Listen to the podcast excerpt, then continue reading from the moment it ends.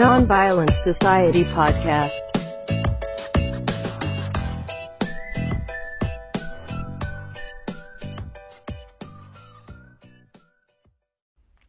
สวัสดีค่ะ วันนี้พบกับรายการ Nonviolent Society ดิฉันพัสอนคำเคนค่ะ จากตอนที่แล้วเราได้พูดถึงสถิติของการใช้ความรุนแรง วันนี้เราจะมาพูดคุยกันเรื่องความรุนแรงที่เกิดจากครอบครัว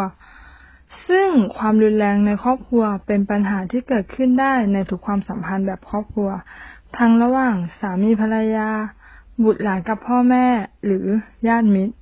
โดยเกิดขึ้นได้ทั้งเพศหญิงและเพศชาย แต่ผู้หญิงมักตกเป็นเหยื่อมากกว่าผู้ชาย เมื่อเกิดเหตุการณ์ที่เป็นความรุนแรงในครอบครัวขึ้น ทุกคนในครอบครัวมักได้รับผลกระทบทั้งทางตรงและทางอ้อม ดังนั้น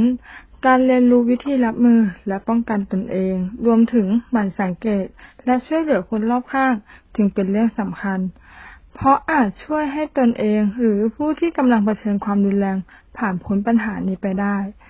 และปรับความเข้าใจใช้ชีวิตร่วมกับสมาชิกในครอบครัวได้อย่างปกติค่ะ ต่อมานะคะ ประเภทของความรุนแรงในครอบครัว อาจมีได้หลายรูปแบบแตกต่างกันดังนี้หนึ่ง ความรุนแรงทางร่างกาย เป็นการทำร้ายร่างกายโดยใช้กำลัง เช่น ตบ ตี ทุบผลัก กัด เตะ หรือใช้กำลังเพื่อข่มขู่เป็นต้น รวมถึงการคว้างปาเข้าของจนเสียหาย และการทำร้ายร่างกายสัตว์เลี้ยงด้วยค่ะสองความรุนแรงทางคำพูด พูดโดยใช้อารมณ์ ตะคอกพูดจาหยาบคาย ใช้ถ้อยคำทำร้ายจิตใจ เหยียดหยาม ข่มขู่ทำให้กลัวหรืออับอายสามความรุนแรงทางเพศ คือการใช้กำลังหรือข่มขู่ เพื่อลวนลามทางเพศ เช่น จับของสงวนหรือสัมผัสร่างกายที่จะส่อไปในเรื่องทางเพศ โดยผู้ถูกกระทำไม่เต็มใจสี่ความรุนแรงทางอารมณ์ ผู้กระทำอาจพยายามใช้อารมณ์เพื่อควบคุมอีกฝ่ายโดยไม่รู้ตัว เช่น ใช้คำว่ากล่าวที่รุนแรง เมื่ออีกฝ่ายทำไม่ได้ดั่งใจ นอกจากนี้ความรุนแรงทางอารมณ์ ยังรวมไปถึงการเพิกเฉย และไม่สนใจจนทำให้คุณภาพชีวิตของอีกฝ่ายแย่ลงด้วยค่ะ ค่ะ จากประเภทความรุนแรงที่กล่าวมาส่งผลกระทบให้ เหยื่อที่เผชิญความรุนแรงอาจเกิดความเครียดอย่างต่อเนื่อง จนส่งผลต่อสุขภาพกายและจิตใจ โดยเฉพาะเด็กที่บางครั้งก็เป็นเหยื่อเอง หรือบางครั้งก็ได้รับผลกระทบทางจิตใจจากการเห็นพ่อแม่ทะเลาะ หรือใช้กำลังทำร้ายกัน การถูกใช้ความรุนแรง หรือเห็นผู้อื่นในครอบครัวเผชิญความรุนแรง อาจทำให้เด็กรู้สึกหวาดกลัว เศร้าสับสนและไม่มีความสุข ค่ะ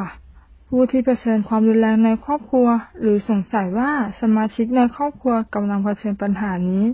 สามารถรับมือกับเหตุการณ์ดังกล่าวได้ตามคำแนะนำต่อไปนี้ค่ะหนึ่งขอความช่วยเหลือ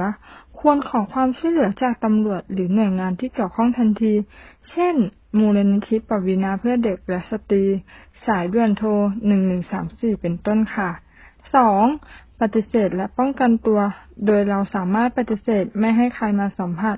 และควรป้องกันตนเองจากการถูกทำร้ายร่างกายด้วยค่ะสามไม่กล่าวโทษตนเอง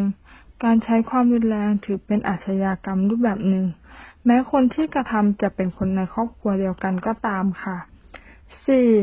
อย่าเชื่อคำขู่ของผู้ก่อความรุนแรง อย่ากลัวหากถูกข่มขู่ว่าจะถูกทำร้าย หากนำเรื่องที่เกิดขึ้นไปบอกคนอื่น เพราะมีคนที่พร้อมจะรับฟังปัญหาดังกล่าว และให้ความช่วยเหลือเสมอห้าเล่าเรื่องให้คนที่เชื่อใจได้และยินดีรับฟัง อาจปรึกษาปัญหากับคนในครอบครัว เพื่อนสนิท ผู้ปกครองของเพื่อน ครู องค์กรที่ให้คำปรึกษา ป้อง หรือผู้ใหญ่ที่จะช่วยปกป้องจากความรุนแรงในครอบครัวได้ และพยายามบอกเล่าให้หลายๆคนฟังจนกว่าจะได้รับความช่วยเหลือ และมั่นใจได้ว่าตนหรือคนในครอบครัวปลอดภัยแล้วค่ะ ซึ่งต่อมานะคะ เราจะช่วยเหลือผู้ที่เผชิญความรุนแรงในครอบครัวได้อย่างไร หากพบเห็นหรือสงสัยว่าเพื่อนหรือคนใกล้ชิดกำลังเผชิญความรุนแรงในครอบครัว ควรพยายามให้ความช่วยเหลือตามคำแนะนำต่อไปนี้ค่ะหนึ่งรับฟังในสิ่งที่เหยื่อเล่าด้วยความเข้าอกเข้าใจ และใส่ใจที่จะช่วยเหลือสอง หลีกเลี่ยงการตัดสินหรือตำหนิว่าเป็นความผิดของเหยื่อที่ปล่อยให้ตนเองถูกกระทำเพราะการก้าวออกมาจากความสัมพันธ์ที่มีความรุนแรง อาจเป็นเรื่องยากสามอย่าเก็บเรื่องที่ได้ฟังไว้คนเดียว ควรบอกเล่าให้ผู้ใหญ่ที่เชื่อใจรับรู้ เพื่อให้เหยื่อได้รับความช่วยเหลือและปกป้องคุ้มครองจากความรุนแรงสี่ สนับสนุนให้เหยื่อแจ้งตำรวจ หรือหน่วยงานที่เกี่ยวข้องหากมีแนวโน้มที่สถานการณ์จะบานปลาย และเป็นอันตรายมากยิ่งขึ้น จากที่ได้กล่าวมาทั้งหมด เรามาทำความเข้าใจเกี่ยวกับความรุนแรงในครอบครัวกันค่ะ การใช้ความรุนแรงในครอบครัว ถือเป็นสิ่งผิดในทุกกรณี ซึ่งไม่มีข้ออ้างสำหรับความชอบธรรมใดๆทั้งสิ้น และไม่ควรมีการกล่าวโทษว่าเป็นความผิดของเหยื่อ โดยตัดสินจากสถานการณ์ในครอบครัว หรือพฤติกรรมของเหยื่อ นอกจากนี้การนำสภาพจิตใจ ประวัติเบื้องหลัง การใช้สารเสพติด หรือแอลกอฮอล์ของผู้ก่อความรุนแรงมาพิจารณา ถึงสาเหตุที่ใช้ความรุนแรง ก็ไม่ได้ทำให้บุคคลดังกล่าวพ้นผิดค่ะ ดังนั้นผู้ที่เผชิญความรุนแรงควรถอย และหาทางออกมาจากสถานการณ์อันตรายโดยเร็วที่สุด ส่วนคนรอบข้างที่ทราบเรื่องก็ควรใส่ใจ เชื่อใจเคารพการตัดสินใจ และพยายามให้ความช่วยเหลือเหยื่ออย่างเต็มที่ อย่าเลิกยุ่งเกี่ยวเพียงเพราะเห็นว่าเป็นเรื่องภายในครอบครัว เหยื่อทนทุกข์อยู่กับความรุนแรงมาได้นานแล้ว หรือเพราะเหยื่อและผู้กระทำความรุนแรงเคยกลับมาคืนดีกัน แต่เกิดการใช้ความรุนแรงขึ้นอีก โดยให้ตระหนักไว้ว่าเหยื่อความรุนแรงควรได้รับความช่วยเหลือในทุกกรณี เพราะความรุนแรงเป็นอาชญากรรม ไม่ใช่เพียงเรื่องของสามีภรรยาหรือคนในครอบครัวเท่านั้น เหยื่อไม่ควรถูกละเลย หรือไม่ได้รับการคุ้มครองอย่างถูกต้องค่ะ ค่ะ จบไปแล้วนะคะสำหรับความรุนแรงที่เกิดจากครอบครัว แล้วพบกันใหม่ในตอนหน้าสำหรับวันนี้ต้องขอขอบคุณเว็บไซต์พบแพทย์ที่ให้ข้อมูล